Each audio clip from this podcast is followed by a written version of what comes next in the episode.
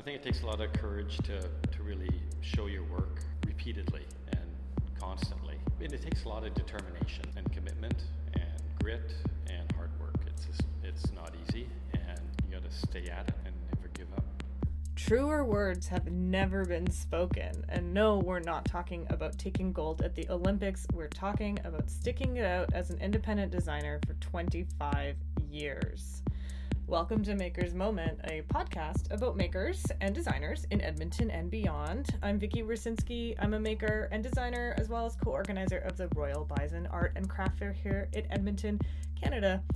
This episode is with designer Jeff Lilje, who has made a lifelong career out of furniture design, all of it based out of Edmonton. From starting Hot House Co op right out of university with some fellow grads, and then breaking off into internationally successful company Pure Design in the 90s, through then going back to school, getting a master's degree in industrial design, and turning his thesis project into On Our Table, and now being elbows deep with his restaurant seating project, Division 12, Jeff Lilje has invented his work half a dozen times. He's a designer that understands where entrepreneurship fits into the industrial design equation, but leaves all the room for experimentation and pivoting of ideas that make something truly great.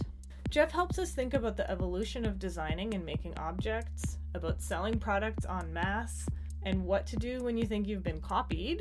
We think about designing for production and focusing into a niche, as well as strategies for getting your work out there outside of just posting to Instagram and hoping, because who hasn't done that? Emerging designers, mid career designers, furniture junkies, this one's for you. Big thanks to Edmonton Made for sponsoring this podcast. You can hear more about how they help makers in this fair city at the end of the show. Don't forget, we're on SoundCloud and Spotify. This interview was recorded in April 2019 at Timber Studios. It's an active woodshop, so you will hear some background noise. My name's Jeff Lilje. My company's named Div12, and I manufacture restaurant furniture in Edmonton, Alberta. How long have you been a designer for? Well, my adult life, uh, going on 25 years now. It's been uh, a long journey, different companies, different projects, and this is my latest venture. History wise, it's just, you're probably the designer with the most experience that I'm interviewing, so I wonder, like, what does a 25 year long history look like? Like, what kind of projects have you been involved in? Uh, it's mainly been furniture. Um, coming out of design school at the U of A, there was a group of eight of us. We formed a co op called Hot House. And from there, we each developed our individual style and started making things and selling things. And that branched into three of us leaving Hot House to form Pure Design, which was a residential furniture manufacturer and accessories. And, and we did that for 10 or 11 years. And then went back to U of A to do my master's. Started a housewares company out of my master's thesis. Did that for five or six years, and then recently found this abandoned restaurant furniture factory, and I couldn't turn it down and had to get back into it. So that was about two years ago, and things are moving along. Yeah, there's a lot to unpack there. So you um, were you always interested in furniture? Well, ever since school, really. I mean, before school, it was uh, not a big part of my life, but I think just getting into the shop and building, building chairs and tables is really sort of gets you gets you hooked. What is it about building a chair? Uh, it's really difficult, actually, but um, it's To just the cha- chair? Yeah, Yeah. yeah. There's so many different factors you have to consider, and it's really you know challenging, and it, it's so that that challenge to do something new in, in seating is is what I think drives designers to, to keep moving forward because you'll always see new different new ideas in, in, in chairs and bar stools and so it's challenging to, to keep that uh, moving forward and try to come up with something new and different. And that's what you're doing at Division 12. Yeah, I think we're, we're doing some good work and it's resonating, it's, it's selling, and we're uh, involved in some exciting projects and I like where it's heading. Because this is sort of not the radio, it's a podcast, but what Mhm. do your chairs look like? Like, what is, can you describe? I would them? describe them as uh, sort of rational, modern, very functional, um, minimal, clean, contemporary. Tube steel, obviously, that's how this whole collection is built around bent tube steel, and it's it's heavier than your typical restaurant or typical residential furniture. It's, it's built for commercial use. It's very durable and, made in Canada. Is there something specific about like restaurant furniture that drew you to it, or are you more just interested in the form of the chair, and then the restaurant part is more a, a business decision? Well, I, I mean, I, I realized what I was buying was a restaurant chair factory, so it's very specific machines. You're constrained by the production processes you have access to. And from that, I created a, a collection I can call my own and market to, frankly, a market segment I thought was underserved. And so it all sort of came together at the same time. What's the first thing you ever made for sale? I think I made some candlesticks out of steel. Hmm. That was the first thing. And then maybe a magazine rack and a candelabra, little metal things. Yeah, back at Hot House. We started doing a little metal work at Hot House, and that sort of it's an affordable material to work in, build a company around, and that's what we ended up doing. Yeah.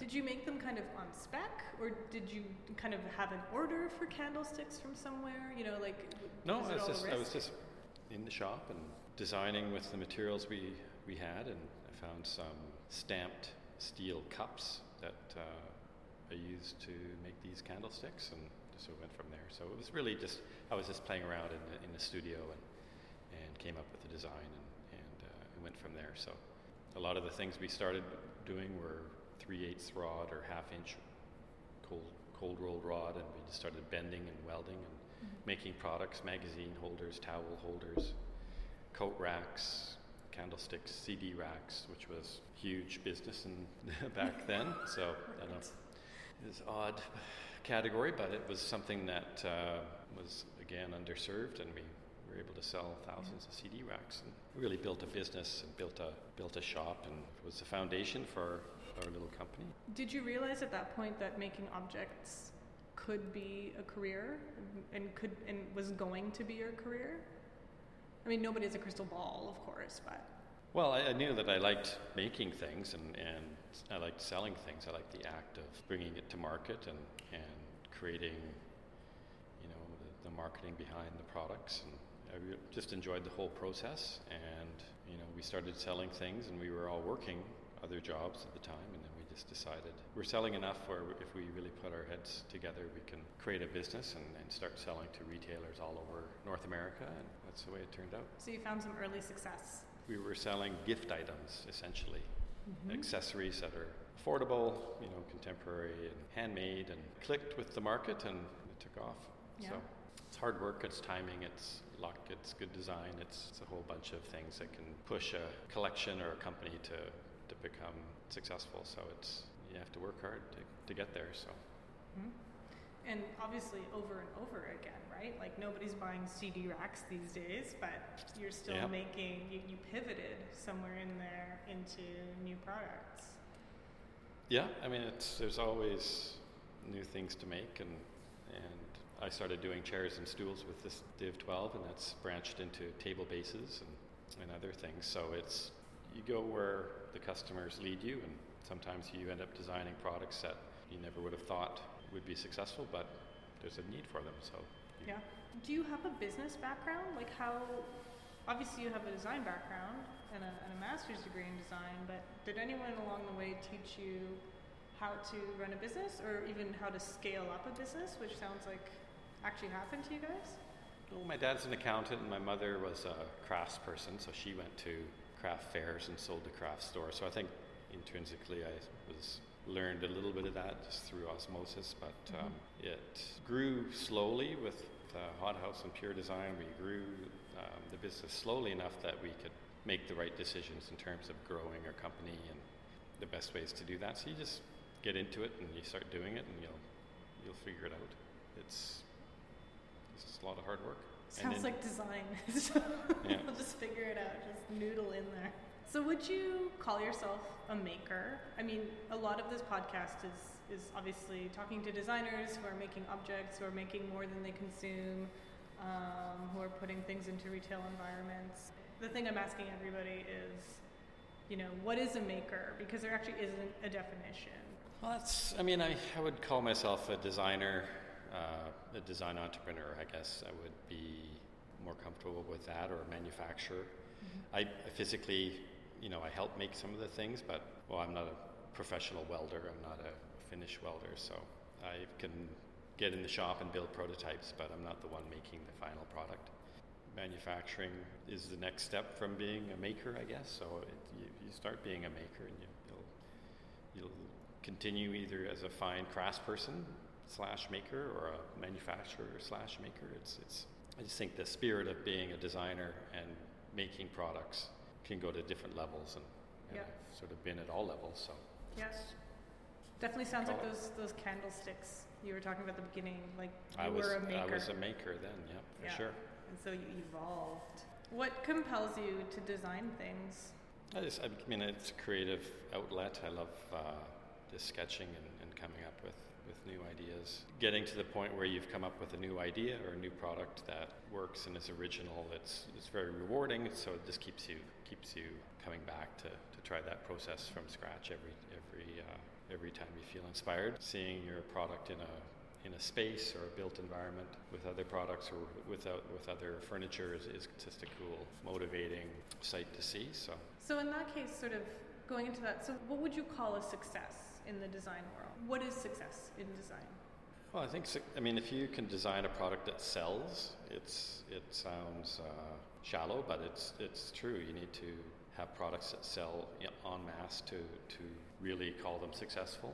Um, designing for production is, is difficult to, to design a product with good profit margins and ease of manufacture. It's an acquired skill, yet um, it's not easy. So once you nail it and the product is selling and it's easy to make and you can crank them out and it's uh, that's a real success to me as a designer slash manufacturer.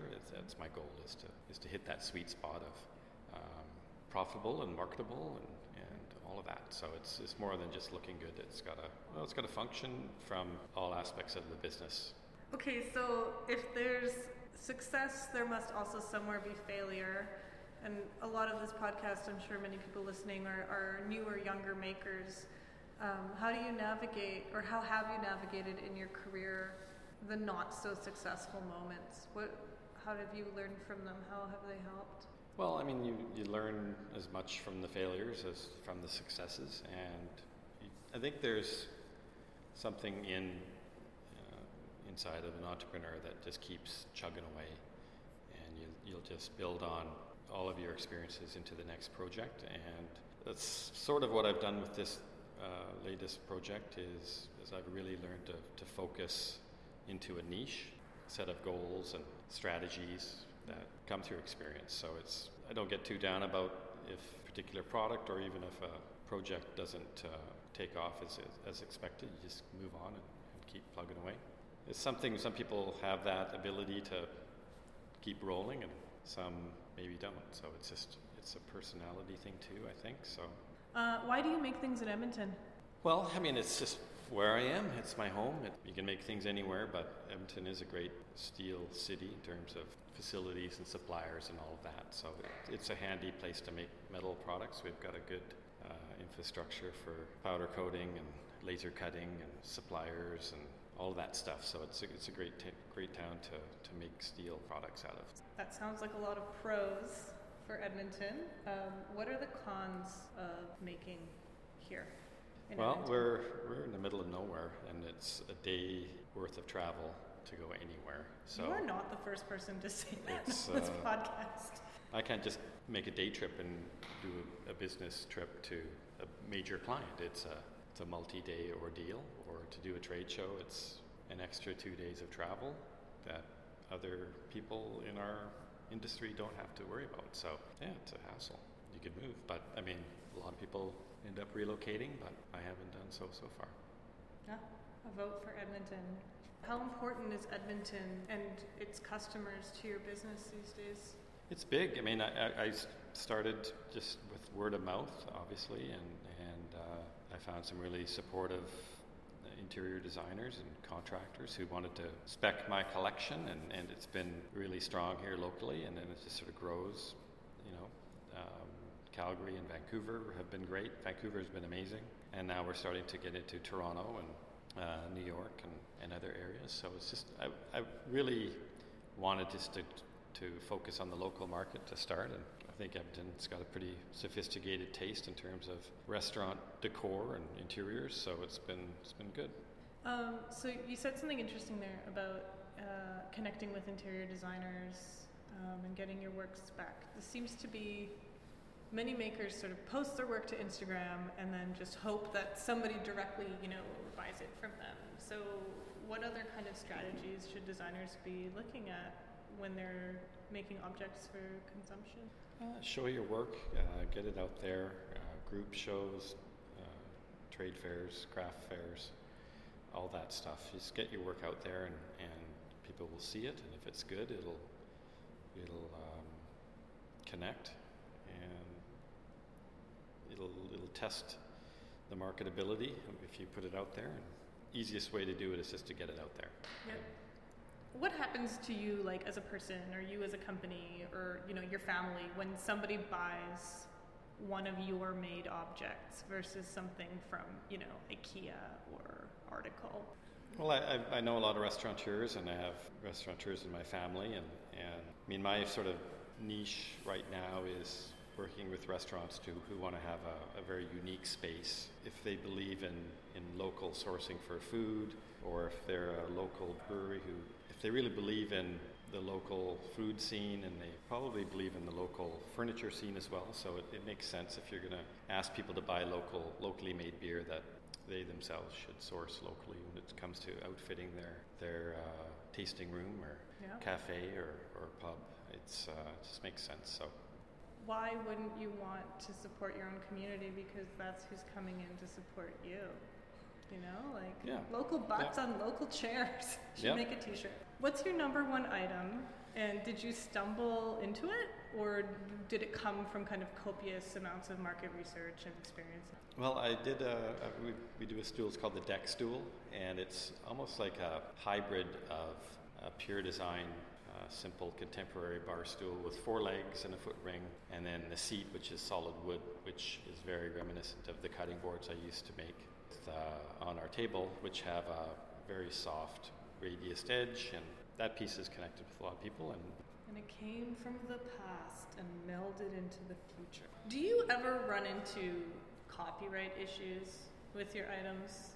Like as your company grows, as stuff gets out there more, like have you been ripped off in your life? Um, I'm not sure. It's it's it's difficult with with furniture. You can see different trends, and a lot of people jump on those color trends. Or I mean, tube furniture is very popular right now, so it's it's hard to to tell in some respects.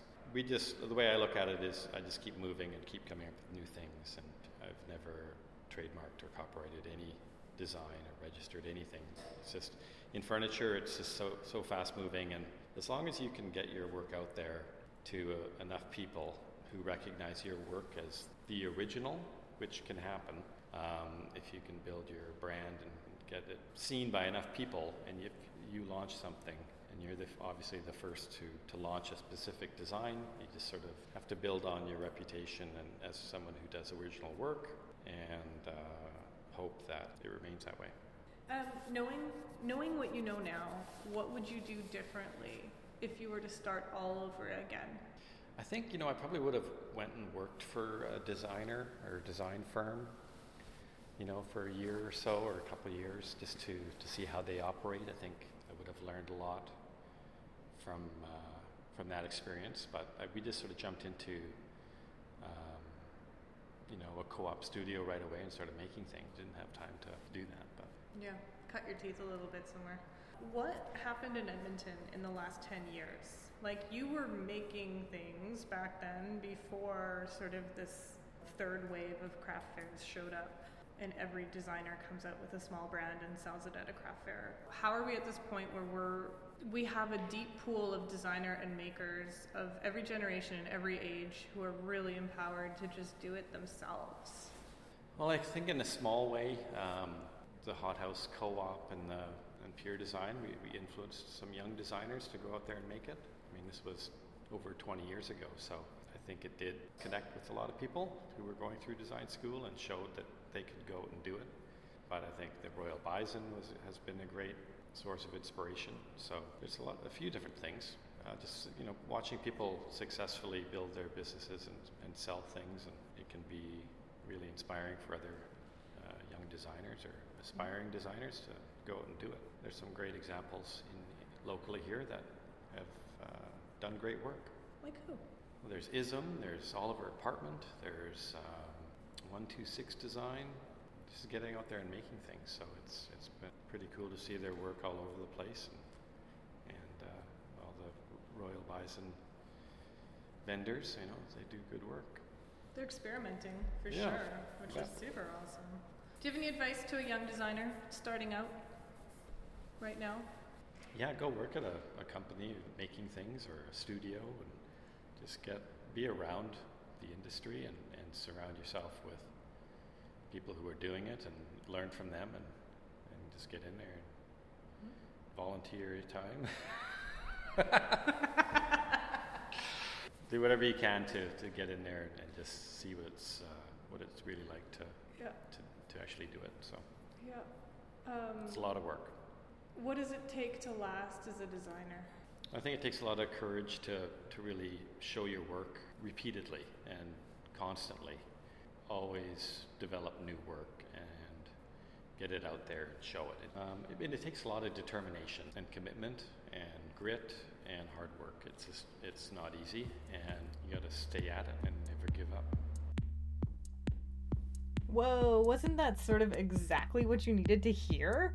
Nothing like being reminded of the tenacity that you need to keep on going as an independent designer. I've been told many a time that it's a marathon, not a sprint, and it's rad to see what happens when you just keep going. It's also super to hear that the history of independent design in Edmonton extends back further than I thought. Can we say Jeff started it? Probably. Thanks, Jeff. As always, you can get show notes over at royalbison.ca slash makersmoment. There's a few pics of some original Pure Design items in the show notes, too, in case you want to see where things started. Enjoyed this episode? Want to know when new episodes come out? We're on SoundCloud. Subscribe to the SoundCloud feed and keep an eye on those at the Royal Bison social media feeds to find out when there's something new to listen to. We're also on Spotify. Just search Maker's Moment. So subscribe, follow, do that rating thing. And big thanks to our season sponsor, Edmonton Made, who want you to know that we are the city of hidden gems, and Edmonton Made wants to find them all. Edmonton Made is a program run by Edmonton Economic Development Corporation that features local businesses by sharing their story, connecting them with resources to help them grow, and creating a community of support around them. They also make the gorgeous Gifted catalog, an annual catalog filled to the brim with work from local makers. Visit edmontonmade.com to see how they can help your business shine. Our original music was created by Carbolizer. You can look up the newest album at carbolizer.bandcamp.com. Until next time.